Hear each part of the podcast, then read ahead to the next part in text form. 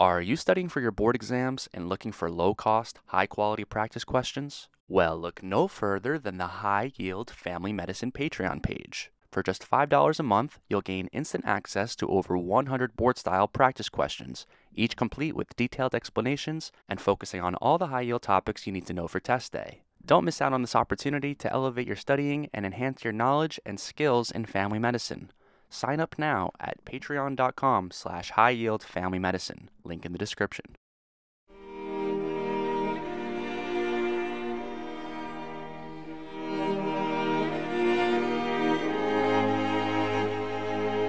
Hello, and welcome to episode 20 of the High Yield Family Medicine Podcast.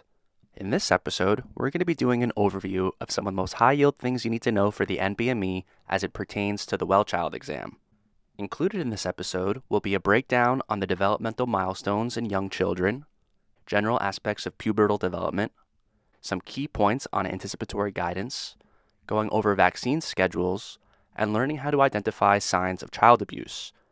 We'll be going over all of that and more today, so if you're finding this information helpful, please consider subscribing. If you subscribe right now, you'll be helping the algorithm to reach other students who may also find it helpful and in doing so, you'll be helping to make the world a smarter place. Thank you. And now, my friends, let's begin our discussion on the well child exam. We'll kick things off by talking about developmental milestones. Every well child visit is an opportunity for providers to assess the child's development across five general domains gross motor, fine motor, language, cognitive, and social emotional slash behavioral. It's important to be aware of these milestones, as a delay or regression in any of these domains may be an indication for a more in-depth assessment and or intervention. For example, if there's a delay in speech, a hearing test may be indicated in order to rule out deafness. Motor delays may be indicative of an underlying nerve or muscle pathology. Social delays, like avoiding eye contact, may indicate autism spectrum disorder and regressions of any kind may be indicative of an underlying metabolic or degenerative disorder, but may also be due to certain stresses on the body, such as a recent hospitalization or an unsafe home environment. A few things to keep in mind are that premature infants should have their age corrected in order to correspond to their gestational age, and that children who grow up in bilingual homes may have an initial delay in speech development, but in most cases will eventually become proficient in one or both languages by the age of five. With that in mind, let's now go through the chronology of some of these developmental milestones. By one month of age, the baby should be able to establish eye contact. By two months, they should be able to vocalize, have a social smile, lift their head up while laying prone, and turn their head over in response to certain sights and sounds. By four months, they should be able to fully roll over and regard their hands. By six months, they should be able to sit up unsupported, make babbling sounds, and use their hands to bring objects to their mouth. By nine months, they should be able to use a pincer grasp, be able to crawl, be able to say mama and dada, and be able to play the game peekaboo. By 12 months, they should be starting to learn how to walk, know how to say one to three words, and be able to follow simple one step commands. Also, by 12 months, they will begin to develop separation anxiety, and the way this can show up on an exam is they will describe a mom who is very concerned that her baby cries inconsolably whenever left with someone whom they're not very familiar with. And the correct answer here is to provide reassurance, as this is a totally normal response for their age. By two years of age, they should be able to run, walk up and down stairs, copy a line on a piece of paper, kick a ball, build a tower using three blocks, speak in two to three word sentences, say their own name, have about half of their speech understood by strangers, and be able to parallel play with other children. By three years, they should be able to copy a circle, ride a tricycle, build a tower using six blocks, speak in sentences, have about three quarters of their speech understood by strangers, play in groups, and be able to participate in simple games like hide and seek. By four years of age, they should be able to identify body parts, copy a cross on a piece of paper, hop on one foot, have their speech completely understood by strangers, and be able to tell stories. By age five, they should be able to copy a triangle, catch a ball, partially dress themselves, and write their own name. And by age six, they should be able to draw a person with six body parts, tie their shoes, skip, and be able to differentiate left from right. In addition to general surveillance of these milestones, there are also certain screening tests that are implemented at various times in early childhood, such as the Ages and Stages Questionnaire, ASQ, and the Modified Checklist for Autism Screening in Toddlers, or MCHAT. Let's jump ahead now to puberty. Puberty is the process of sexual maturation and usually begins between the ages of 8 to 13 for females and 9 to 14 in males. In the prepubescent years, there is tonic inhibition of gonadotropin releasing hormone, or GnRH, from the hypothalamus, in part mediated by the inhibitory hormone prolactin. But once this inhibition is removed, then pulsatile secretions of GnRH can act on the anterior pituitary in order to release luteinizing hormone, LH, and follicle stimulating hormone, FSH, which then act on the gonads in order to produce the sex specific hormones responsible for the physical changes of puberty. The physical changes of puberty follow a predictable pattern and sequence that can be assessed using the Tanner scale, which is a standardized five point system that demarcates changes in breast size, pubic hair, and genitals that encompass the wide range of changes that are seen from the prepubescent age to fully mature adolescence. In females, the first sign of puberty is thelarche, or breast development and this is caused by an increase in estrogen and progesterone from the ovaries that act to stimulate lactiferous duct proliferation with a corresponding increase in breast size. Oftentimes, the size of each breast will be slightly asymmetrical due to varying levels of hormones, and this is a normal finding that often persists into adulthood. About six months after thelarche comes pubarche, or the development of pubic hair. Pubic hair will initially present as sparse, light, vellus hair, eventually becoming thick, dark, coarse terminal hairs. Pubarche in females is caused by the androgen hormones dehydroepiandrosterone, DHEA, and dehydroepiandrosterone sulfate, DHEAS, and these are also responsible for contributing to oily skin, acne, and body odor. Axillary hairs are also produced from androgen hormones and usually begin to develop about two years after the onset of pubarche. After thelarche and pubarche comes menarche, or the first menstrual period, which normally occurs around one to three years after the onset of thelarche, at an average age of about 12. The reason why menarche comes this long after the onset of puberty is because it takes several cycles of endometrial growth in response to fluctuating estrogen levels until there is enough tissue wherein withdrawal of estrogen results in deciduation. If menarche presents prior to either thelarche or pubarche, then investigation should be done in order to rule out sexual abuse, genital trauma, hormone secreting tumors, or possible bleeding disorders. Let's now talk about puberty in males. The first sign of puberty in males is typically an increase in testicular size from a prepubescent size of about 1.5 milliliters per testy until reaching an adult size of about 20 milliliters. And this increase in size is due to development of the seminiferous tubules in response to FSH on the Sertoli cells. Pubarche in males typically occurs around the same time as testicular enlargement, and similar to females, will begin as sparse, light vellus hair that eventually becomes thick, dark, coarse terminal hairs.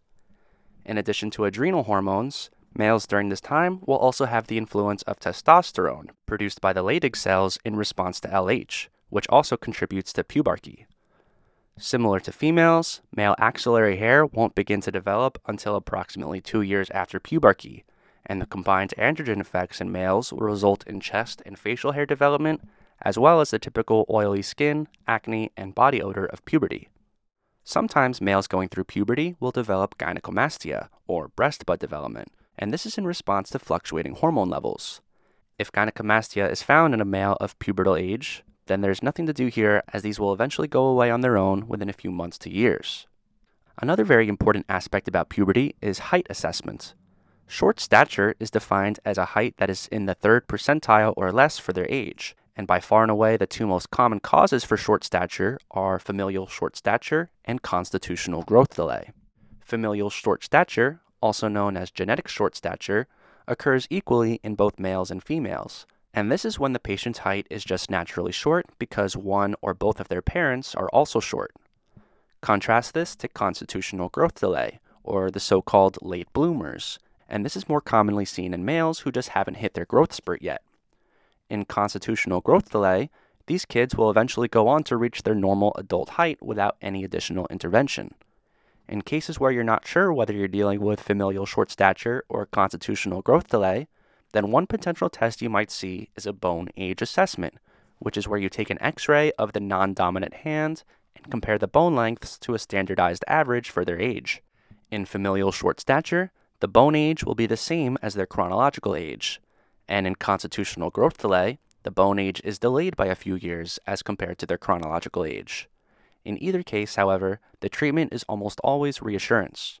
The only reason you might want to treat males with constitutional growth delay is if there is a significant psychosocial stress rooted from their height, in which case some providers may opt for a short course of intramuscular testosterone. And then there's pathological short stature, which is when there is some other factor preventing them from reaching their full height potential, such as hypothyroidism, chronic illness or malnutrition, bone disease such as achondroplasia, a chromosomal abnormality, or precocious puberty, also known as early puberty. We'll talk a bit more about precocious puberty in just a minute, but the reason why it causes short stature is that early exposure to sex hormones like testosterone will accelerate the maturation process of long bones, which causes an initial period of accelerated growth, but in the long run will prematurely age the bones and prevent them from reaching their full potential. On the other end of the spectrum, we have individuals who are really tall for their age. The most common cause for this is familial tall stature, which is just the opposite of familial short stature, wherein one or both parents are also really tall.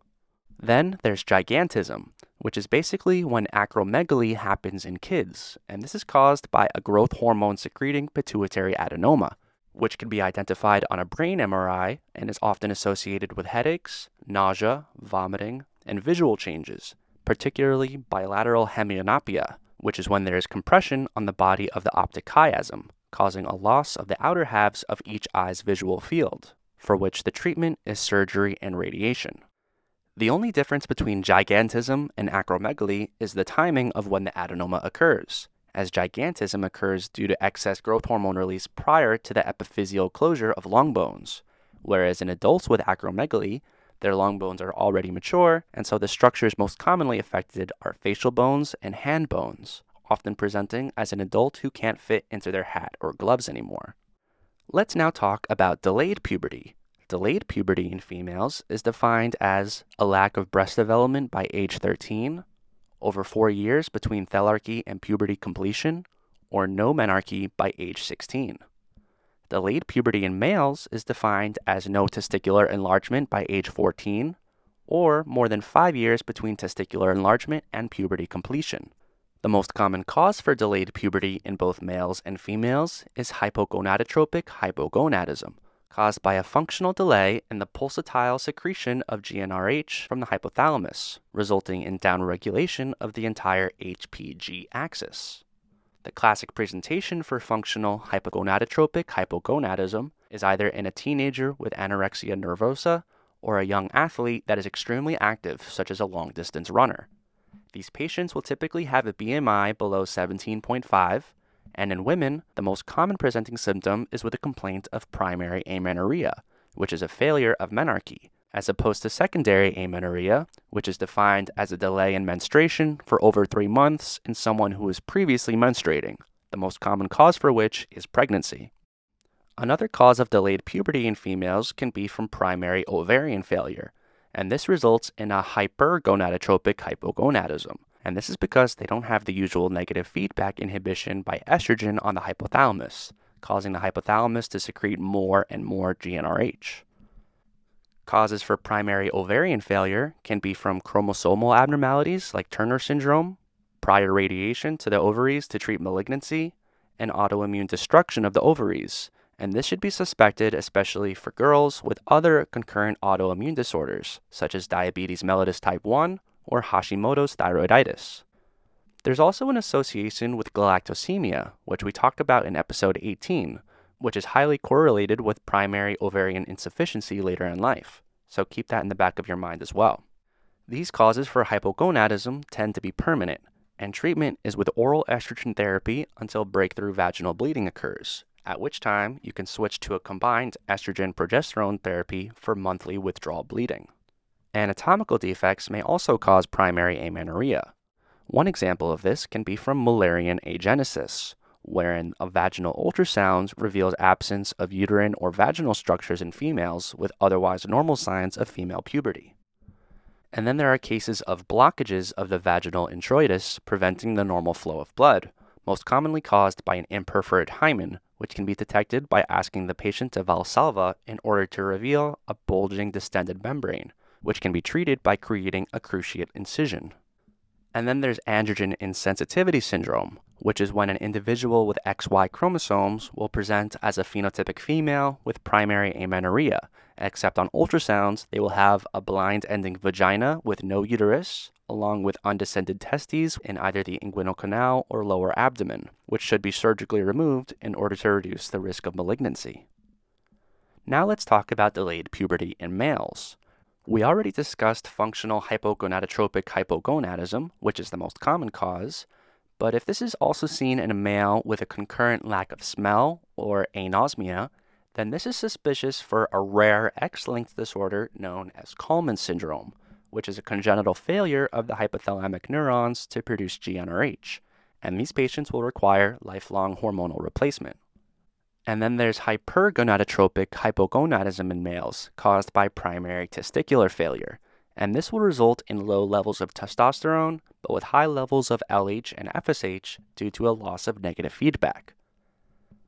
The most common cause for primary gonadal failure in males is due to Klinefelter syndrome, karyotype 47XXY, which we discuss more in episode 12, and these men will tend to have associated developmental delays and behavioral issues.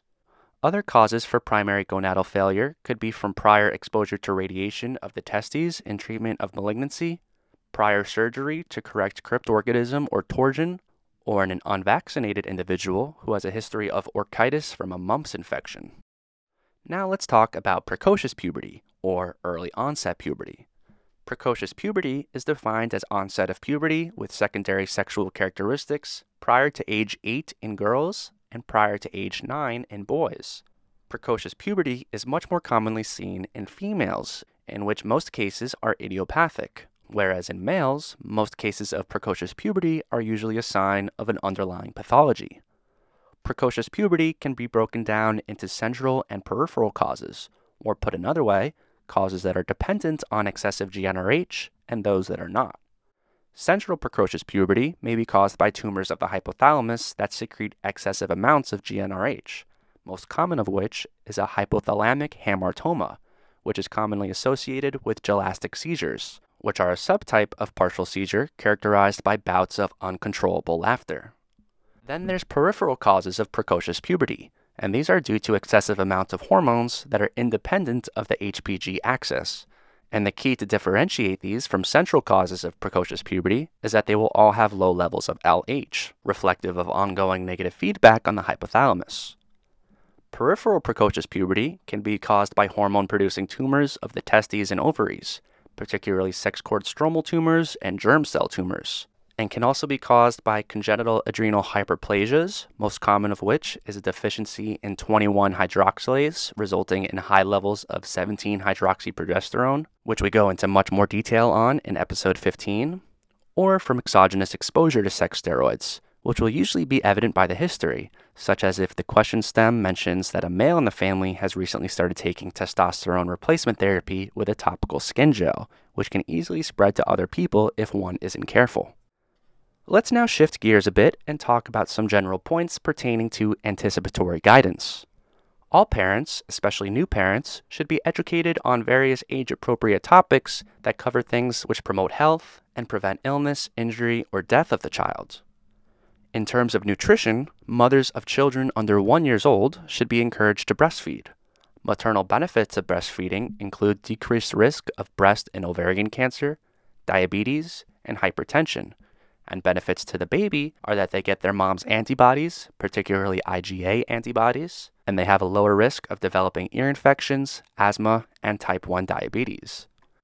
If mom chooses to exclusively breastfeed for the first few months, then it's also important to recommend supplemental vitamin D drops, as breast milk does not contain adequate amounts of vitamin D needed for proper calcium and phosphorus absorption, which can lead to rickets. At 4 to 6 months, fruits, cereals, and other soft baby foods can start to be introduced. Cow's milk should not be introduced prior to 12 months, as it can lead to occult intestinal bleeding, and babies should never have honey before 12 months either, due to the risk of ingesting botulism spores. Iron deficiency is the most common cause of anemia in children, and is typically seen in children who drink more than 24 ounces of cow's milk in a day, have iron restricted diets, or if they were born preterm or had a low birth weight. Lead screening is done in early childhood with a blood test, with a serum lead level greater than 5 micrograms per deciliter being consistent with lead toxicity. Other things to look out for include whether or not they live in a home built prior to 1978, which is the year lead based house paint became illegal, if they live near an industrial site like a battery plant, or if someone close to them has recently been treated for lead poisoning. And what is the first line treatment for mild to moderate lead toxicity in children? That's right, it's Succimer, which is a lead chelator indicated in children with serum lead levels greater than 45 micrograms per deciliter. Very good. Some other high yield things to remember are the leading causes of death in children. For children younger than one that survive beyond the perinatal period, the leading cause of death is sudden infant death syndrome, or SIDS. For this reason, it's important to advise parents to have their infants sleep on their back. In addition, babies should always be sleeping in their own crib or bassinet, never in the same bed as a parent. Their mattress should be firm, and besides a small blanket, there should be nothing else in the crib, such as pillows, thick, heavy blankets, fluffy toys, etc., as these can all be sources of suffocation. For children over the age of one, the leading cause of death is from accidents and injuries. For this reason, as children learn to crawl and walk, it's important to block off stairways, lock up any cabinets that may contain cleaning supplies, medications, or other potential poisons, stow away any firearms unloaded in a locked safe, keep matches and lighters away from children's reach, and always use a helmet whenever riding a bike, scooter, etc. Smoke detectors and carbon monoxide detectors should be in every home. Any home with a pool should be fenced off. The water boiler should be set at or below 120 degrees Fahrenheit in order to avoid scalding injuries. And all caregivers should be trained in CPR in case of emergency. In terms of car seats, local guidelines vary, but the American Academy of Family Physicians recommends the following Infants and toddlers should always be in rear facing car seats. Once they reach two years and are at least 40 pounds, they can then switch to a forward facing car seat. Once they outgrow the forward facing car seat, they may then switch to a booster seat. Once they reach age 8 and are at least 4 foot 9, they can then transition to sitting in a regular back seat as long as they are able to sit with their back flat against the back of the seat with their knees bent at the edge of the seat. And finally, children younger than 13 should always sit in the rear seat and never up in the front.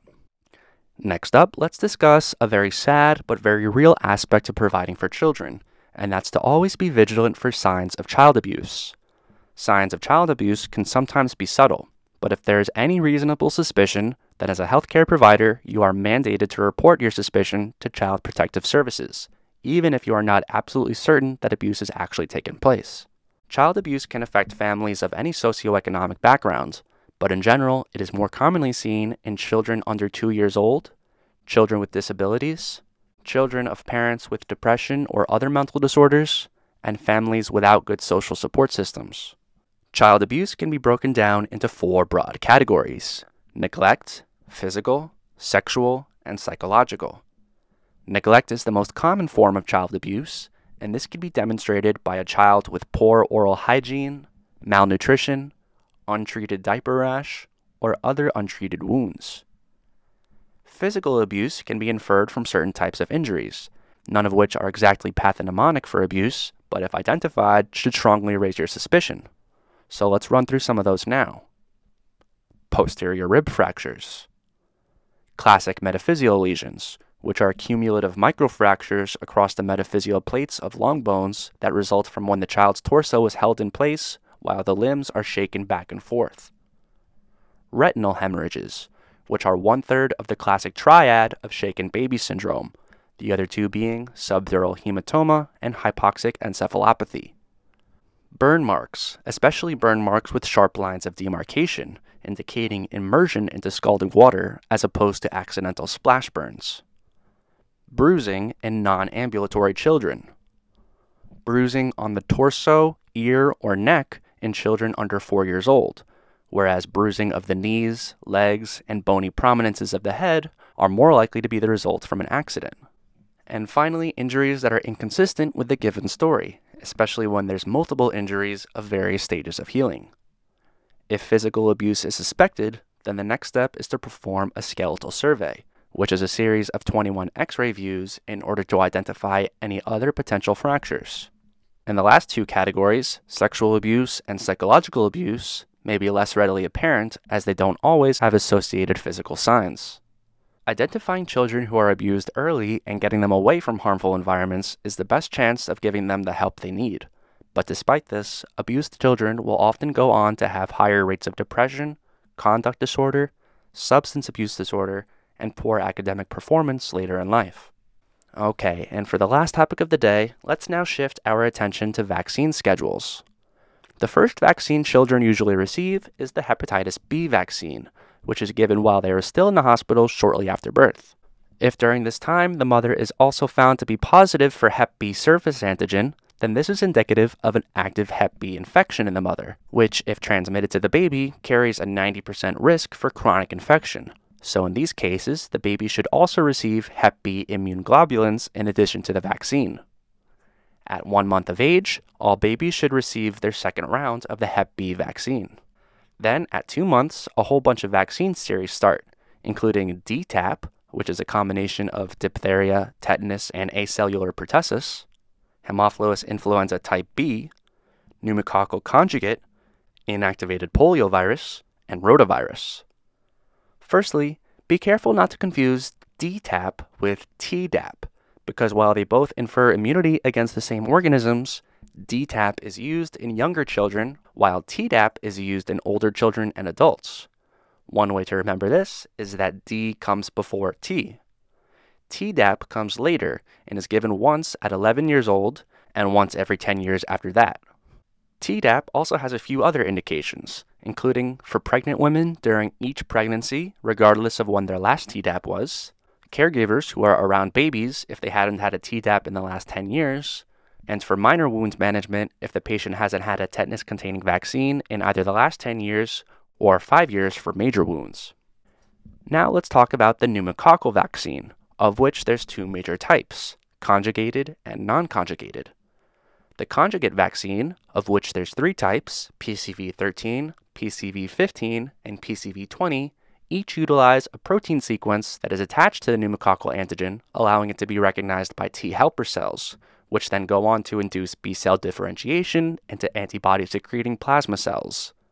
The non conjugate type, PPSV23, only has the polysaccharide component and thus operates independently from T cells. Remembering when to give these various pneumococcal vaccines can be a little bit confusing, but here's a general framework you can follow. In otherwise healthy children, we can use either the conjugate PCV13 or PCV15, and these can be used interchangeably. In children with certain chronic conditions, such as cyanotic congenital heart disease, chronic respiratory disease, or diabetes mellitus, then you wait until the normal pneumococcal conjugate series is complete and then follow it up with one dose of the polysaccharide PPSV23.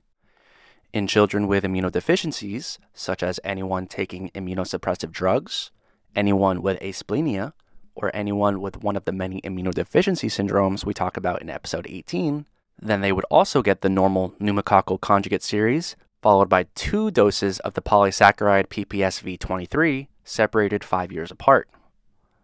And for adults over 65 who have never received a pneumococcal vaccine, then they should get either one dose of PCV15, followed one year later by one dose of PPSV23, or just one single dose of the conjugate PCV20 without any additional polysaccharide dose. Going back to the routine schedule, at four months, babies receive their second doses each of DTaP, Haemophilus influenza type B, pneumococcal conjugate, inactivated poliovirus, and rotavirus, and then each of these again at the six month visit. There's another vaccine introduced at around six months, and this is the influenza vaccine. Six months is the minimum age requirement to receive the influenza vaccine, and this is primarily administered in a two dose series separated by four weeks during flu season, which is between the months of October through May. And then after that first year, they can get it just once yearly. There's two types of influenza vaccines the trivalent injection and the quadrivalent nasal spray. But the nasal spray contains live attenuated forms of the influenza virus, and thus should not be given to any children under two years old, or in pregnant women, or in patients who are immunocompromised. Moving on, from age 6 to 9 months, children can receive their third and final round of the Hep B vaccine. At 12 to 15 months, children can receive their fourth dose each of the pneumococcal conjugate and Haemophilus influenza type B. Also, starting at 12 months, children are eligible to receive the live attenuated vaccines MMR and varicella, as well as their first round of the inactivated Hep A vaccine. At 18 months, they get their second and final dose of Hep A, along with the fourth dose of DTaP. At age 4, they receive their second and final doses each of MMR and varicella, their fourth and final dose of the inactivated poliovirus, as well as their fifth and final dose of DTaP. Then, after age 4, there's a nice break for the kids where they don't receive any additional vaccines other than the annual flu shot up until age 11, at which point they receive their first dose of Tdap and then start two new series for HPV and meningitis. HPV can be administered in either a two dose or three dose series, depending on their age at the initial vaccination. For example, if they are 14 or younger when they start their HPV series, then they only need two doses. If they are 15 or older when they start their series, then they need three doses of HPV, and each of these must be separated by at least five months, otherwise, they will need an additional dose.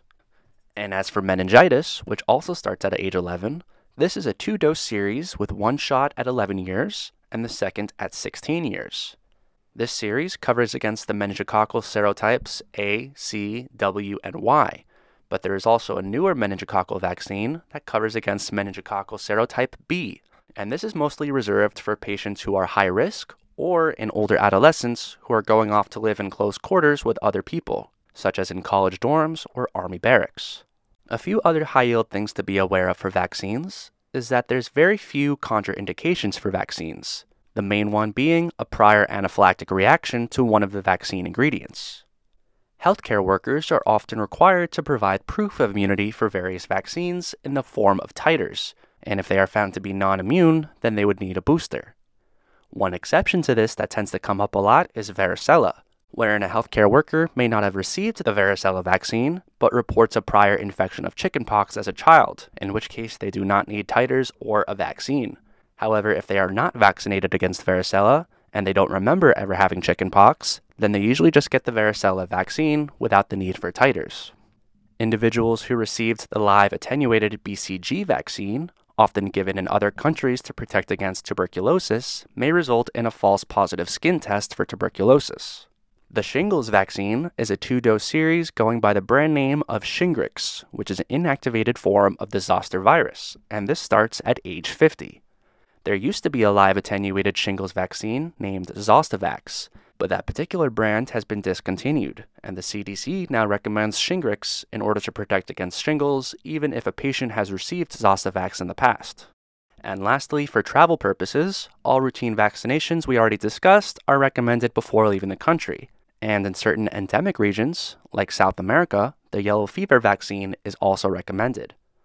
The dengue virus vaccine is only recommended for those living in dengue endemic regions, such as Puerto Rico, American Samoa, U.S. Virgin Islands, and these individuals must have laboratory evidence of prior dengue infection. And that's about it. There's only one way to end an episode like this, and that's with some practice questions. Question 1 a two month old, ex full term baby boy is brought to your office by his mother for a well child visit. She reports he is doing well, is exclusively breastfeeding, is not taking any medications or supplements, and that there are no complaints. Physical exam reveals a smiling baby who is able to lift his head up while prone, but is unable to fully roll over onto his back. Other than routine vaccinations, which of the following is the most appropriate next step in management? A. Advise supplementation with vitamin D drops. B. Genetic analysis for various degenerative disorders. C. Order a serum iron panel. Or D. No further interventions are indicated. Answer A. Advise supplementation with vitamin D drops. This two month old baby is exclusively breastfeeding, which, while encouraged, however, does place the baby at risk for vitamin D deficiency, needed for proper absorption of calcium and phosphorus necessary for proper bone development.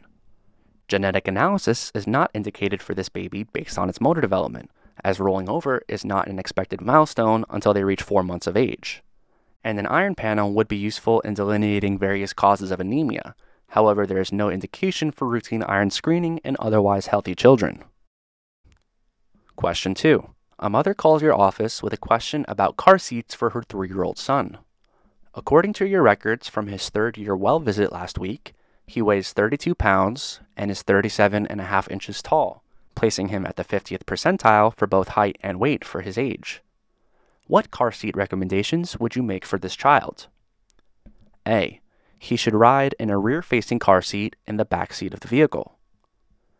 B. He should ride in a forward facing car seat in the back seat of the vehicle. C. He should ride in a forward facing car seat in the front seat of the vehicle. Or D. He should ride in a booster seat in the back seat of the vehicle. Answer A. He should ride in a rear facing car seat in the back seat of the vehicle. Current car seat recommendations by the AAFP are as follows Infants and toddlers should always be in rear facing car seats. Once they reach age 2 and are at least 40 pounds, they can then switch to a forward facing car seat. However, this baby is still only 32 pounds, and thus will need to stay in a rear facing car seat until 40 pounds. Once they outgrow the forward facing car seat, they may then switch to a booster seat. Once they reach age 8 and are at least 4 foot 9, they can then transition to sitting in a regular back seat, as long as they are able to sit with their back flat against the back of the seat, with their knees bent at the edge of the seat. And children younger than 13 should always sit in the rear seat and never up in the front. Question 3. A 16 year old girl presents to your office for a well visit. She is doing well in school, is very active in sports, and has no complaints.